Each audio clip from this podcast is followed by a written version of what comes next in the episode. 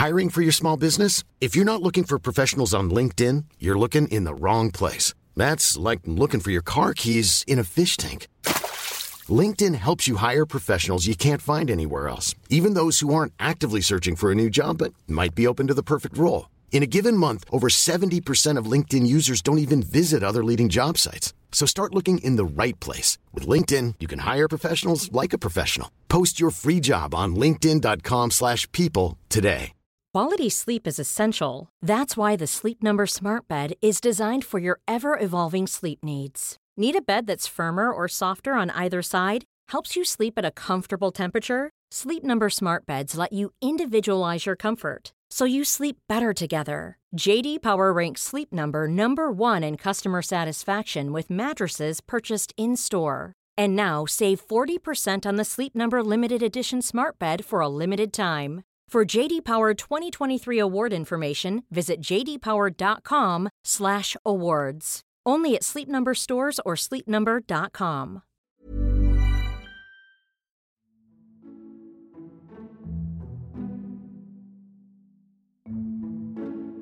Welcome to Series 2 of Conversations with Annalisa Barbieri. That's me, hello.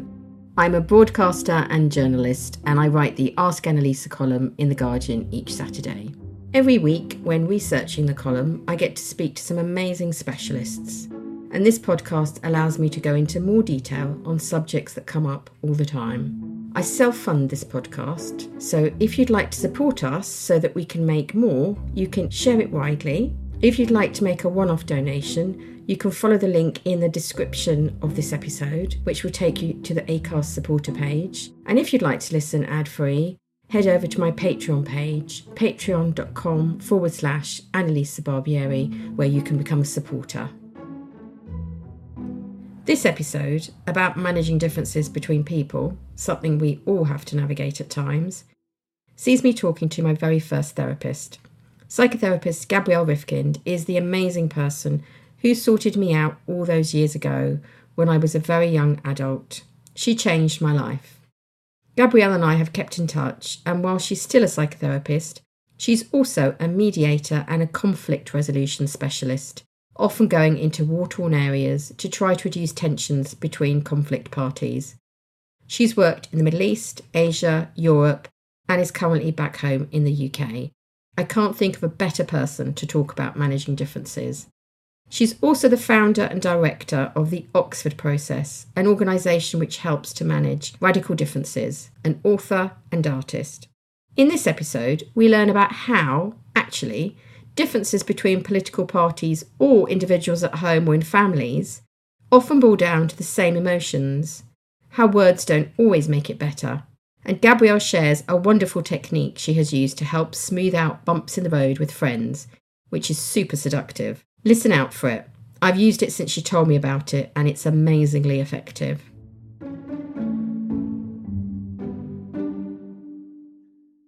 First of all, Gabrielle, I'm really excited to welcome you to my podcast because you were my very first therapist. And um, I don't expect you to remember our first meeting, but I certainly remember it. I was just out of my teens, and you were are an art therapist. And I came into your room and you asked me to draw a picture. That was my first foray into therapy. I was just out of my teens and I kind of didn't know what was wrong, but I knew something was wrong. And I remember our last session because I remember coming out into the Ladbroke Grove sunshine and thinking, God, I'm the same person, but I feel like I have a different set of tools. Yeah. And I remember that feeling really, really well. So, who would have thought all these years later that uh, I would be doing what I do and I would be speaking to you? So that's yeah, quite exciting. That, that's lovely. Yeah. And, and it's not just a different set of tools, it's how we think about ourselves, how we've changed the narrative, the story that we tell about ourselves, that we retell it in a way that it looks like sunshine outside. Mm. But you went on to become a conflict resolution expert and that's what you've been doing for the last 20 years as well as you know lots of other things but you've worked in some pretty high conflict situations and i just wondered how i mean i think that no matter who you are at the heart of conflict or differences and this episode is all about managing differences, are two or more human beings who disagree. Would you say that's right? Yes. I mean, I think most communications are misunderstandings, often disruptions, and the idea that we would be attuned and understand what the other person means is probably mostly delusional. And that's why we have to work so hard in our communications because you don't know what's in my mind, I don't know what's in your mind. And what we're trying to do is create a communication so we have more attunement to each other's inner lives, inner worlds. So when you say delusional, does that? Yeah. So what you mean is you do, you don't really know what the other person's thinking. Yeah. Um, but you can have an idea, can't you? Well, we can, but we're often very wrong because we tend to see the world through our own lens and we project onto the other person what's in our head. And this is both true at the individual level and at the family level, the community level, the psychopolitical level. What took me into conflict resolution is I started my professional life as an art therapist. I then became a group analyst and a psychotherapist. And I then found myself out in the Middle East. Right. So, how do you start to build the trust? Well, let's assume people have been involved in conflict where people in their families have died, their community, they maybe they've killed, that we've been starting an environment of mistrust. And they will treat me with suspicion. It's a process that will take time and involve many, many conversations. Annalisa, you often talk about in your program about the importance of listening, um, that people will often be full of emotion and not in a place of rational thought or making decisions that necessary in their self-interest. They might actually be more in a state where they're more interested in hitting back, retribution, making the other side suffer. You know, they want the other per- the other side to know how much they have suffered. And I think you have to create a safe space in which people can vent some of their, these emotions and can feel that they're being properly listened to. And, and part of that, I think you sometimes say, well, listening's not enough, it's how. And it's important, the how is things like remembering what they say. That's very important. That's about being taken seriously being genuinely interested, but never putting into their minds what they think. You have to ask the kind of open ended question in which you're learning, because often you don't know. And you don't know how someone else feels. We can begin to imagine, but we really have to inquire. And we have to take very seriously what they say and the world in which they're existing some people listening will be in high conflict situations, but really, most people are in, you know, a relationship, say where there's conflict or there's family conflict. So I'd like yeah. to sort of think about that. Although what surprises me is how much what you're talking about relates even on yeah. a sort of granular level you know beyond a war zone there's often these things can translate to a domestic level you're sort of saying absolutely about listening and how you listen and showing your vulnerable side. I remember in the past you've said that really to sort of overcome differences. Yes. But not everyone has you there. So someone listening to this who doesn't have a mediator and they are aggrieved, but they're talking to someone else who's aggrieved. Yes. Um, now, my anecdotal experience is that it's often one person who wants to make things better more than the other. Do you think that's fair? Oh, very fair. And that's often to do with the unequal power in the relationship. The one who's got more power might not feel they have to do much. And often the weaker party wants to equalize that power. It's very true that it, it's unusual for both parties to be really to be ready and to do the kind of to engage in the kind of way that will make a difference. And I often talk about how do you ripen or how do you create the conditions. And I think you're completely right. It doesn't matter whether it's in a war zone or a war zone in the family or in a relationship between a couple or a, a parent and child, so there's very similar things going on. People feel wounded, they feel humiliated, they often feel very vulnerable. I do believe quite profoundly that it's in the space of vulnerability that we can actually connect and become closer and more intimate. But in the space of vulnerability, we can, people can also abuse it. I mean, it's quite interesting what you thought about that whole notion of vulnerability. I think it's a really interesting word because I don't think in society we really talk about showing vulnerability. You know, there's that thing of be kind, be strong, be this. Yeah. But it's really all about buffering ourselves against the world and actually being vulnerable is not something that people aspire to. And you're right. I mean, in some places it's dangerous to show your vulnerability. Yes. Um, but I do think if you're trying to manage a difference, overcome a difference, and build some sort of common ground. Now, remember, we don't know what these differences could be. They could be Yeah. a really big difference of opinion on, you know, race or sexuality. So there's Yeah. various levels. But I think ultimately, a lot of people think it's about being right or wrong. Yes, And it's, yes. it's not that black and white, is it? No, no. I mean, when you think you're right or wrong, that kind of bipolar view of the world, I think we often get very stuck. What you're trying to do is create a, a space where, I suppose, of some kind of humility. We're not even often that sure what is right or wrong, but we often want to present that certainty because we have a kind of, I say, rather mythological idea that that's actually how it makes the world safe. And what's very difficult is to live in a space of not knowing. But that space of not knowing maybe sometimes offers more creativity, more opportunities, more new ideas.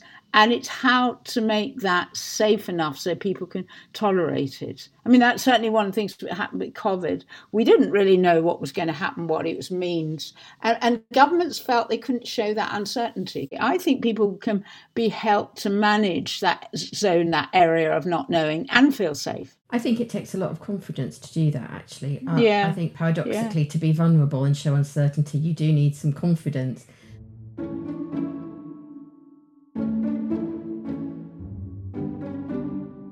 Back to sort of our mythical couple, be it a romantic couple, or a parent and child. So there's differences, there's conflict. Yeah. What advice would you give them for how to start the conversation? But Yes, you're not, yes. but you're, you know, but you won't be there. so, what would you say to them? How do you start so they can show humility? Let's imagine. So we've got this couple. Ever they say, Jay, just irritate each other more than they both think that they're getting at each other and trying to undermine them. I would say, first of all, never have a conversation like this if you're in the middle of an argument. It's really important that you create an environment when you're not both feeling tense and worked up and angry with the other person. So you might even say to them, "Look, we- we- we're not we're getting stuck at the moment. Let's try and find a more conducive environment." And and in my conflict resolution work, we might say something like, "Why don't we go for a walk in the woods?" But in your own family, you know, it might mean people would choose their own thing. Sometimes it's let's, if you if you can, let's go for a meal, or let's have a walk, or let's sit down and watch something. So you want to set. I call it setting the scene, creating the right conditions. It's a bit like when people come to therapy that they know that you've created this safe space that you take a great care of, and that you know it's specially protected for them. So you think, what's your version of that? But whatever bring the temperature down before you try any kind of conversations. I think we all know it. We're very worked up and we often just throw things at the other person and it just winds it up more and more. And in fact, all we know is telling them what we think has made it worse. So I don't think we should, can assume that words always make it better. It's how we do it. So we try in the first place to make a quite conducive environment. We don't necessarily hit it straight on. Sometimes doing something together in itself can change things. Could be doing some cooking together or sitting down and watching a film or whatever. Just the act of doing something where it's not so tense is an important beginning. And then we have to decide whether we talk about something that's very difficult. I mean, I suppose being a psychotherapist, I'm mostly a fan of finding language, finding words. But I've also learned the importance of being stumm. Psychotherapy gets very carried away thinking that speaking is everything. It's how and when you do it. And it doesn't mean that you have to always share everything sometimes it's a good idea not to, but actually to be restrained and contain it. I've learned about the power of silence sometimes and also time sometimes to think. I have sometimes in my own family said I need to go away and think about this, and I, especially yeah, with my children, yeah. I've stressed, you know, yeah. I'm not withdrawing my love. I just need to think about this. And sometimes you can let things go. Um, I think, but but sometimes if there's a, a big difference, you do need to. So you you set the scene. I I totally agree about not having an argument, um, not discussing when you're in an argument. You know, I think all of those things are really good ideas, as long as both partners agree, of course. I mean, sometimes I hear from people saying, "Yeah, you know, my partner just won't won't talk," and we'll we'll, we'll come to that in a moment. Yes. But so you set the scene, and then how might you start talking that allows them, yeah, to get to a, a place of humility and vulnerability, and also get allows you to I was having some difference with somebody in my own family. What we agreed to do was during lockdown that we would actually have a Zoom conversation. Mm-hmm. And I actually said to them, Look, I think it's really important that I listen to you properly. I don't say anything for the first 15, 20 minutes um, because I could see she was very full of emotion and there were all kinds of things she needed to say. And she needed me to hear her and take her very seriously.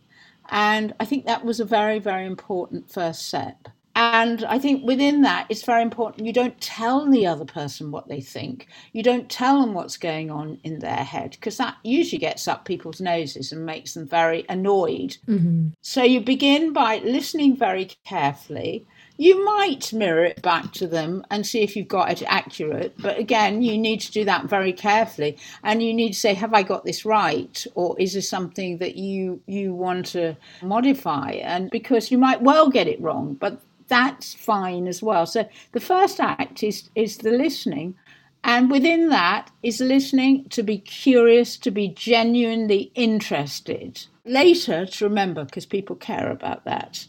Um, and then that what we're talking about is managing very difficult conversations. So this might be around emotional differences, or it might be around ideas, because we live in this very siloed world where people are picking up different information.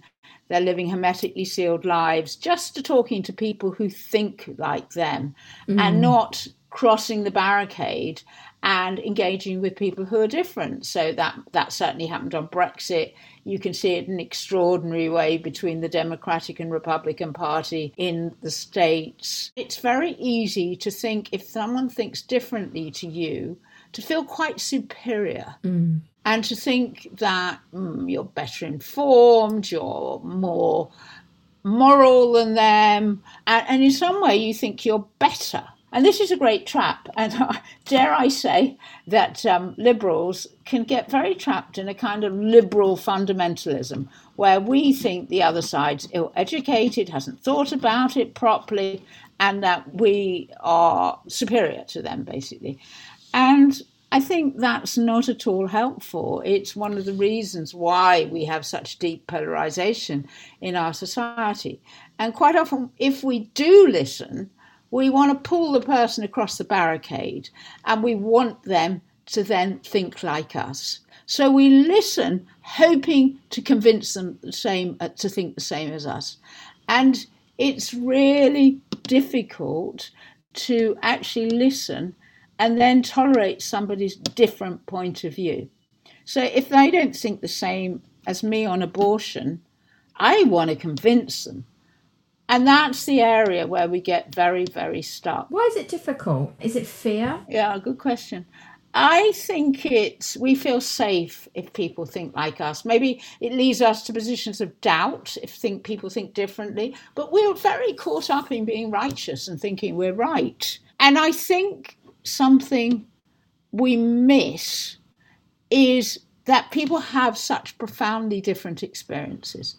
And I sometimes say that a lot of the things people think have been passed on with their mother's milk. And actually, what I mean is, I've worked with people, I think, right from the time a baby is born, it is taught certain things about the other side that's the enemy. And it's in that relationship at a very early stage that this is what people believe. And it's true on all sides. So, what I mean is that these ideas oh, it's not it's not the milk. The milk's wonderful. It's the ideas that are passed on very early. And therefore, you sort of have to get a sense of where these ideas are coming from.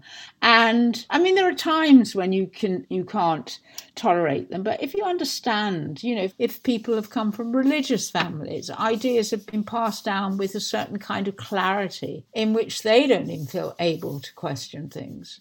And sometimes when we get genuinely curious and start listening and get interested, I think what we feel about that difference becomes different. In what way? That we perhaps don't feel so intolerant of it. We can understand why someone has something very different, you know, uh, if you understand their personal experience. So it's the sharing of it's going beyond sort of rigid ideological ideas to understanding people's personal stories and why they think in a particular way. I totally understand that. And I think, again, on a more domestic level, you know, we're often brought up thinking that Auntie so and so is not very nice or Uncle so and so. And actually, it's only when you grow up and hopefully make your own decision that you think actually they're not that bad, but they don't like each other because of something that happened in like 1946. Yes and I think that, you know, I think, I mean, I grew up thinking that Mussolini was a good thing because that's what my mum had taught me. You know, she's yes, told yes. Know, he made everyone exercise. He sent every child to school, and I had to. And it's quite a big deal, isn't it? Going away from what your parents have taught you, because in a way, there's a slight rejection of them in doing that. Well, yes, and we don't really quite realise where our ideas come from and how merged they are, and how we just take them on through relationships. And I suppose what we're trying to do is, over time, is separate from what people's the ideas people have passed on to us recognizing them because some of them are rather wonderful, but also working out what our own mind is. And and of course that's what psychotherapy is about. It's also probably probably a very Western concept is to work out what do I think, what do I believe, and can I can I almost stand alone in that and not have to always have it shaped because I want people's love and approval.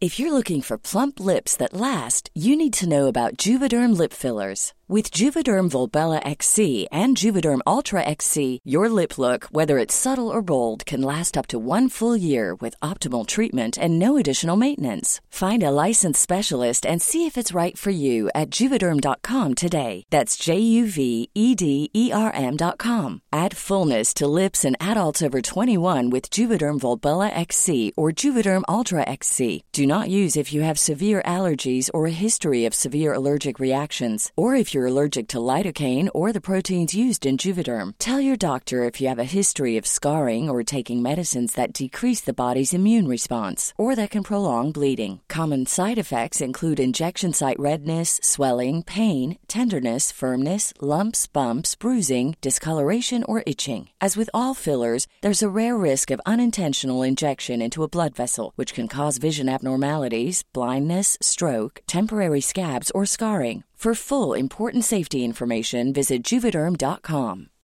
Since 2013, Bombas has donated over 100 million socks, underwear, and t shirts to those facing homelessness. If we counted those on air, this ad would last over 1,157 days. But if we counted the time it takes to make a donation possible, it would take just a few clicks. Because every time you make a purchase, Bombas donates an item to someone who needs it. Go to bombas.com slash ACAST and use code ACAST for 20% off your first purchase. That's bombas.com slash ACAST, code ACAST. Hey, I'm Ryan Reynolds. At Mint Mobile, we like to do the opposite of what Big Wireless does. They charge you a lot, we charge you a little. So naturally, when they announced they'd be raising their prices due to inflation, we decided to deflate our prices due to not hating you. That's right. We're cutting the price of Mint Unlimited from $30 a month to just $15 a month. Give it a try at mintmobile.com slash switch. $45 upfront for three months plus taxes and fees. Promote for new customers for limited time. Unlimited more than 40 gigabytes per month. Slows. Full terms at mintmobile.com. Even when we're on a budget, we still deserve nice things. Quince is a place to scoop up stunning high end goods for 50 to 80% less than similar brands. They have buttery soft cashmere sweaters starting at $50, luxurious Italian leather bags, and so much more. Plus, Quince only works with factories that use safe, ethical, and responsible manufacturing. Get the high-end goods you'll love without the high price tag with Quince. Go to quince.com slash style for free shipping and 365-day returns.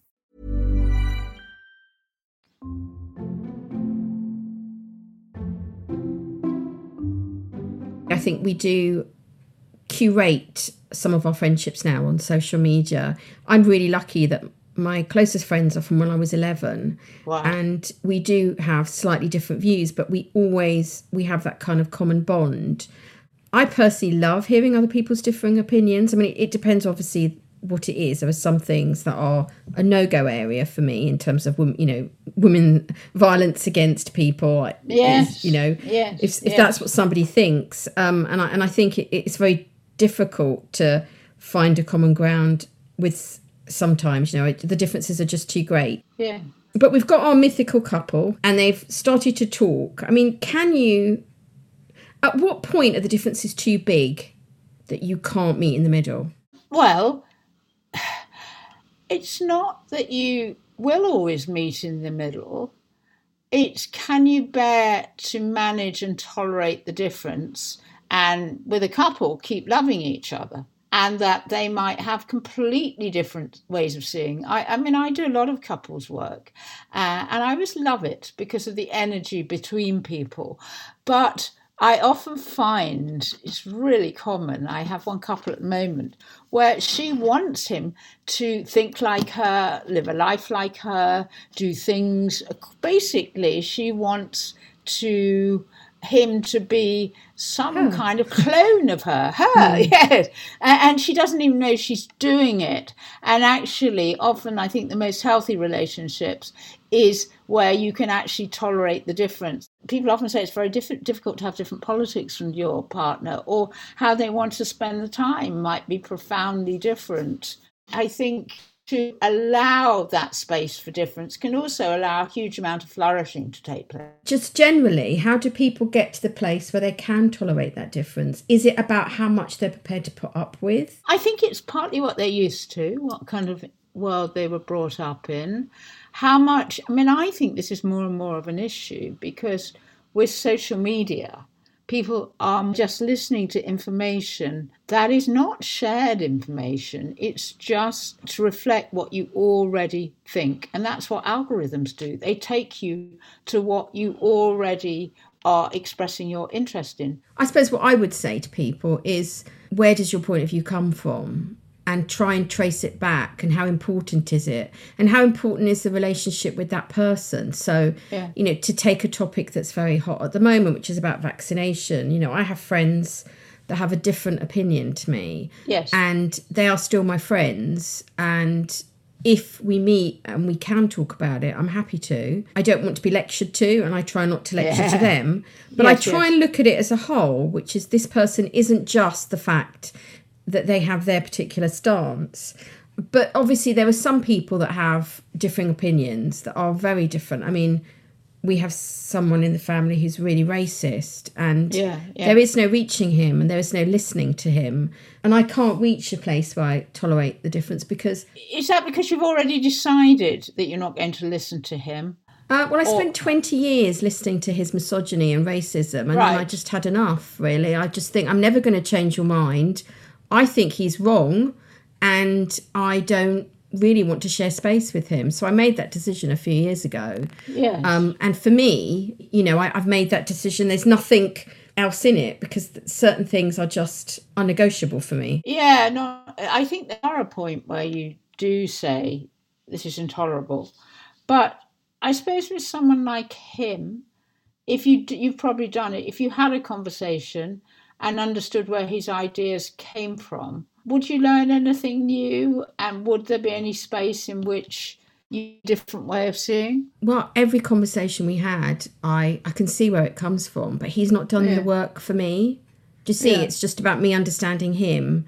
And Yes. actually, after a while, that gets a bit tiring. And I just think, Yeah. no, you know, you know, this is you have to manage differences. Both people have to want to, and he really doesn't. Yeah. Um, so I think there are certain times with certain people you just have to make that decision that there is not enough common ground. You just can't continue the friendship or the relationship. That must be the case where sometimes you just the difference is is it's just too big, or one person's doing too much work, and that's not fair. Yes. No, I think that's true. You know, there there are moments where you have to decide what's acceptable and not acceptable. You might be someone who supports fascism and you think, I'm not going to engage with them. But I think if you can allow yourself to get underneath and understand where people's ideas come from, sometimes you're surprised that something new emerges. And what happens is that you have to manage these very radically different points of view. And it doesn't mean that we'll necessarily find common ground. I think that's the hope we always have, but we might not. We might end up in very, very different positions. If you can't find any common ground, what do you have? What is the relationship, friendship? Well, if it's friendship, I mean, I think you always have to decide am I going to take care of that relationship or is it something I don't want anymore? We have to discriminate in those areas. But, you know, if it's something, someone has a very, very different view on abortion and it, it comes from a very religious position and it's very disturbing or troubling to us. It's a real challenge whether we can tolerate that difference, but particularly as if we think it's going to be a threat to us and a threat to how we live our lives, then that becomes very difficult. What do you mean by threat? Well, you just need to look at what's happened in um, Texas and how they're changing the abortion laws. So that means it's going to, that is a threat to many women as to actually how they live their lives. When I think about stuff like the abortion laws, I think uh, that's an environment where I won't be listened to as a woman. So I immediately feel threatened. Um, You know, my childbearing years are behind me, but I think, well, this is not a safe place for women. That's my immediate. I immediately go to a threat mode. Yeah. And I and I guess that that's the case when we take it, you know, percolate it down. If somebody has a difference to us, we we do immediately go to a feeling of threat, and when you feel threatened, you don't feel like finding common ground. Yeah, I think it's very well put that when we feel threatened, our defences go up.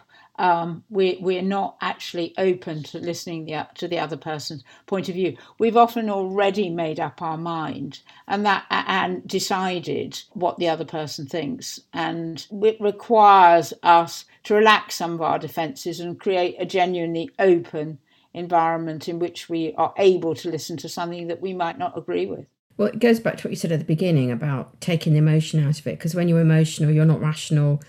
You know, the part of your brain that's gone into, you know, your amygdala's on overdrive, going Yes, threat, threat, correct. threat. And Yeah, you do yeah. have to take a step back and think about things and be open. And obviously, hopefully, people listening to this do want to manage differences. So they would create an environment where they both feel safe. And I want to go back to that sort of vulnerability 'cause I, I really think that's so important. What is showing vulnerability? Well, first of all, I think you have to choose. I'm sure we discussed it in the early days. You have to choose where, who you show your vulnerability to.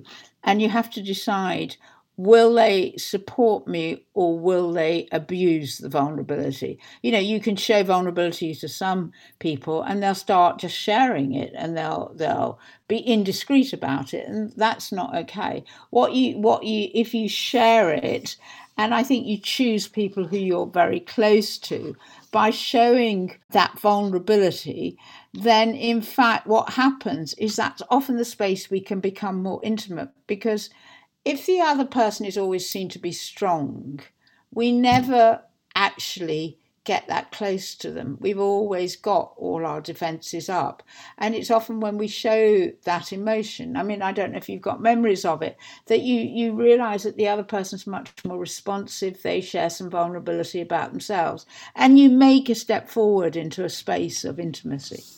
I think it's very important to reiterate the thing about knowing when to show vulnerability because Yes. obviously there are people who will abuse that and who won't meet you on that journey. Um, is there any way of knowing? uh, Is it just experience who not to show it to?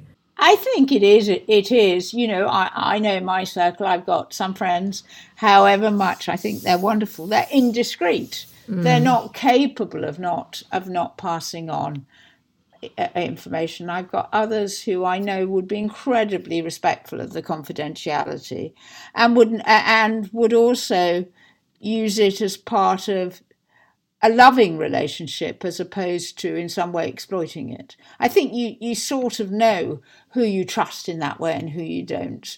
Or if I'm just thinking in a in a partnership where the relationship's in trouble, you might think, how do we build this trust so it's safe enough to to share difficult things? Um, what about if one person is just right though? Give me an example.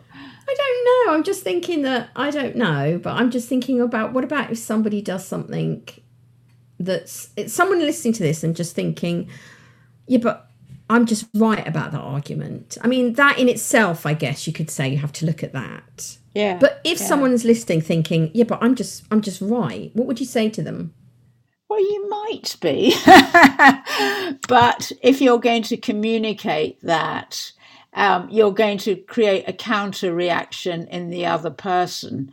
Um, and if you've watched, people are often very skilled in this kind of thing. They might start with, I'm not sure if I'm right about this. Or this might not make sense to you, what I'm saying. Actually, as a psychotherapist, you have a whole kind of set of things, and it's not contrived, but you that you might say, "I'm not sure you're going to like what I'm going to say. I think you're going to want to throw it away, or this is going to be difficult." So what you're doing is you're setting the scene where hmm. you're actually trying to uh, reduce people's defense structure so they're more open to hearing. So you have to just think about the impact you're having on the other person. And if you're absolutely insistent that you're right, you usually create a counterforce in the opposite direction. What do you mean by that? Sorry. You know, you tell your partner how they were basically wrong, stupid, insensitive, as opposed to presenting it in a way that they can hear. Right, I see. I suppose you wouldn't really get anywhere if that's what you did. Yeah, yeah. Uh, and we do it all the time. You know, you think, how do you? And often with children, we try harder, we take more care to present it in a way they can hear it. With partners or people we're really in a rage with, we don't want to do it. We just really want to hit back and, and not take the care or trouble. Well, I suppose we want them to know how hurt we are, and Yes. you know, and that's Yeah. that's understandable. But I guess it really comes down to whether you want to move things forward or not. And also taking ownership of what you feel. So if you say to the other, what you did made me very angry, they're not going to listen. But if you start saying, look, it really hurt when you did this, this is what was very upsetting to me. And then what mm. you're doing is you're taking it back to yourself and you're taking responsibility. When you get into blaming the other person, they stop listening or they hit back at you. And it's really common for us to do that. And actually, change happens when we talk about why it's difficult for us.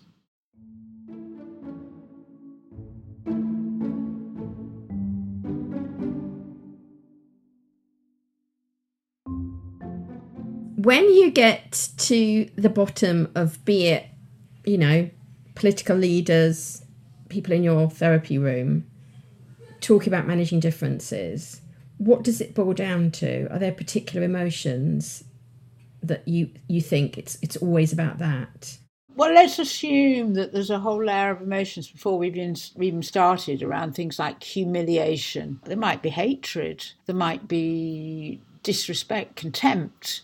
And so we need to deal with those emotions to begin with and try and create a different quality of the environment in which people are genuinely trying to look for kinder, softer emotions. Um, you can't underestimate the role of kindness.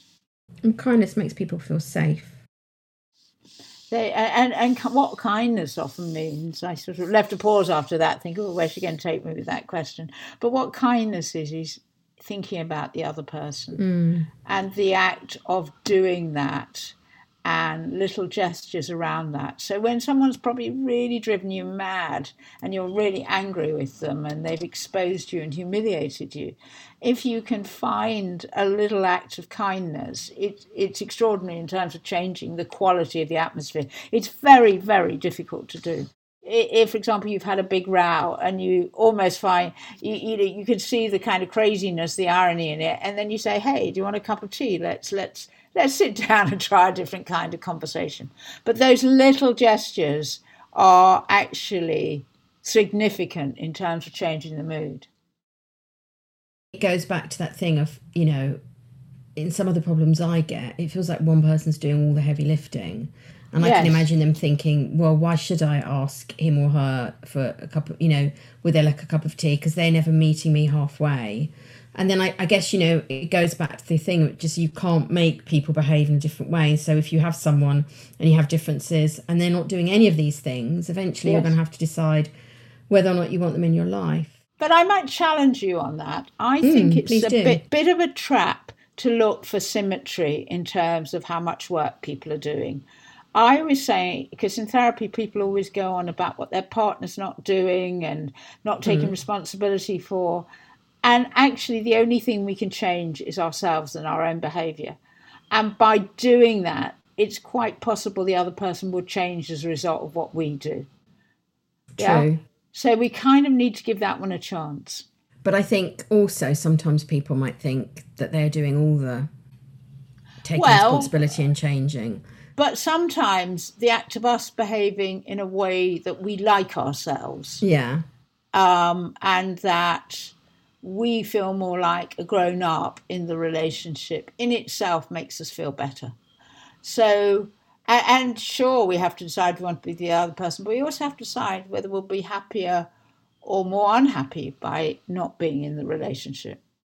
Of course, some people haven't got the well, they have got the choice, but you know, with family, I suppose yeah. it's harder to um, yeah. disassociate, yeah. or at least it's not always the end of the irritation. Um, I have a lot of people writing to me saying, you know, can I cut my mum or dad off? And, and I sort of say, well, you can, but it doesn't mean it's going to be the end of it, really. Going back to what I was asking about, is there a common, like, if you imagine the problems as flowers, if you pull them up, at the root of everything, it strikes me that there's fear whether it be a political leader or a person in a family. Would you say? I'm ask I don't know, I'm asking you, but in terms of the differences, isn't it about fear? Yes, I think it's it's possibly about a whole range of emotions, but somehow that's the one that becomes the most magnified, and often fears about um, not knowing, ignorance, things we've been told, uh, uh, seeing people as threats. I mean, some of it might not be in any way justified. So it's definitely worth unpacking what the fear is about because the fear is just another defense. You know, the kinds of things that are on in our head. You know, if we're racist, some of our fears about the other person might be, if we actually unpacked it, be to do with the stories we were told. It, it, might be nothing to do with the reality. And so we need to get underneath what the fears are about. There's somebody that you do want to sustain a friendship or relationship with, but you have got quite radical differences and you feel that you've listened to them. Are there some phrases that you could use to start a conversation which would make them less defensive and more ponderous about where yes. their opinions come from. Yes, yes, yes.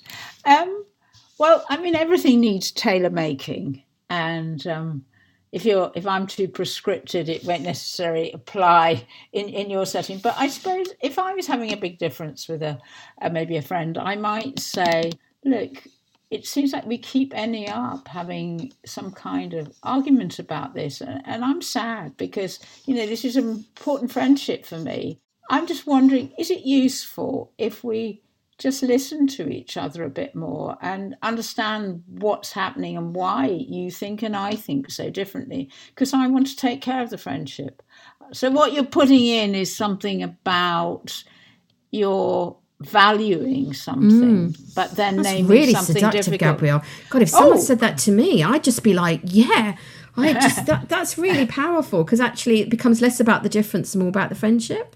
Yes, more about and and you know you've said continuously throughout this there's a point at which you say I don't want this relationship anymore, and I think we do have to discriminate like that. But if we really care about it and we want to take care of it, I think that the frame we do is the valuing of it and, and a way of showing our love to that other person. And what about some good phrases about trying to prompt them to open up about where those feelings come from? Uh, you can say, look, I know we always end up differing about questions like abortion, and I find that quite painful. But I do think I would really like to understand where do your where do your eyes come come from? You know, I really want to understand why you think as you do. I mean, do you think men are better or women are better at differences? Oh, I think that's a brilliant question.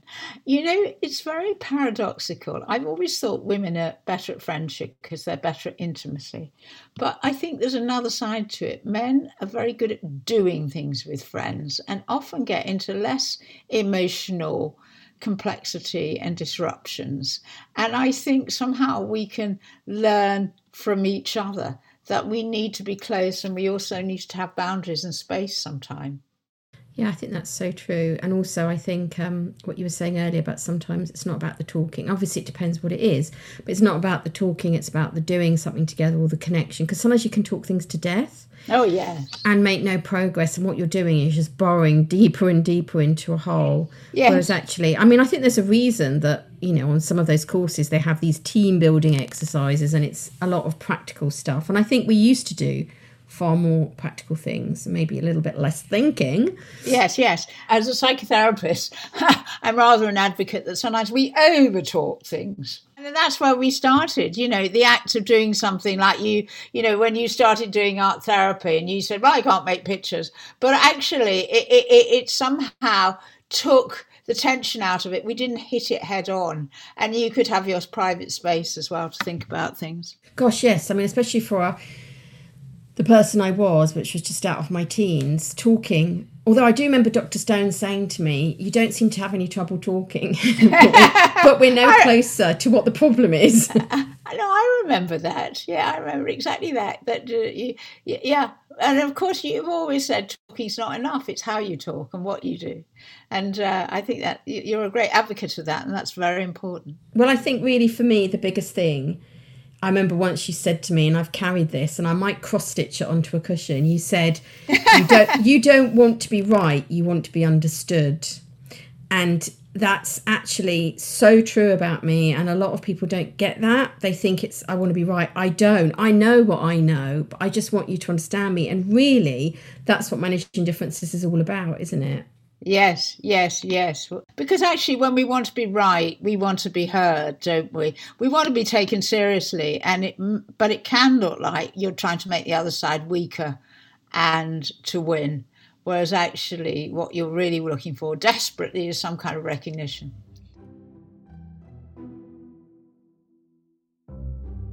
Thanks so much to Gabrielle for that. Her artist website is linked in the episode description. Her book describing her conflict resolution work is called The Fog of Peace How to Prevent War and is published by Bloomsbury.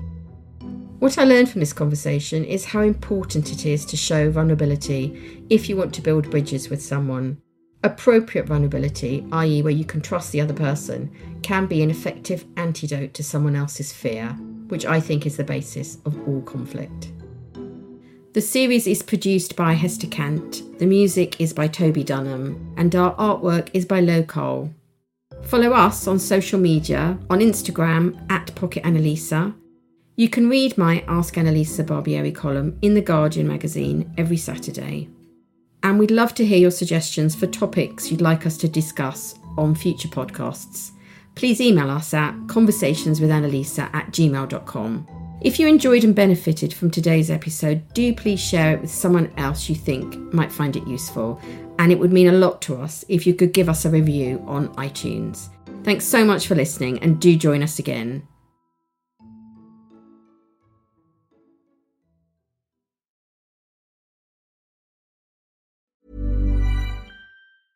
Want flexibility? Take yoga. Want flexibility with your health insurance? Check out United Healthcare Insurance Plans. Underwritten by Golden Rule Insurance Company, they offer flexible, budget friendly medical, dental, and vision coverage that may be right for you. More at uh1.com. Planning for your next trip? Elevate your travel style with Quince. Quince has all the jet setting essentials you'll want for your next getaway, like European linen, premium luggage options, buttery soft Italian leather bags, and so much more. And it's all priced at 50 to 80% less than similar brands. Plus, Quince only works with factories that use safe and ethical manufacturing practices. Pack your bags with high-quality essentials you'll be wearing for vacations to come with Quince. Go to quince.com slash trip for free shipping and 365-day returns. Planning for your next trip? Elevate your travel style with Quince. Quince has all the jet-setting essentials you'll want for your next getaway, like European linen, premium luggage options, buttery soft Italian leather bags, and so much more. And is all priced at 50 to 80% less than similar brands. Plus, Quince only works with factories that use safe and ethical manufacturing practices. Pack your bags with high-quality essentials you'll be wearing for vacations to come with Quince. Go to quince.com/pack for free shipping and 365-day returns. Hello, this is Annalisa. I started doing this podcast because it's an idea I really believe in. So much so that I decided to put my money where my mouth is and self-fund the project. I really want to keep releasing this podcast for free, so if you enjoy this episode, a way you can help is to visit our ACAST supporter page and give what you can. You'll find the link in the episode description. Thank you.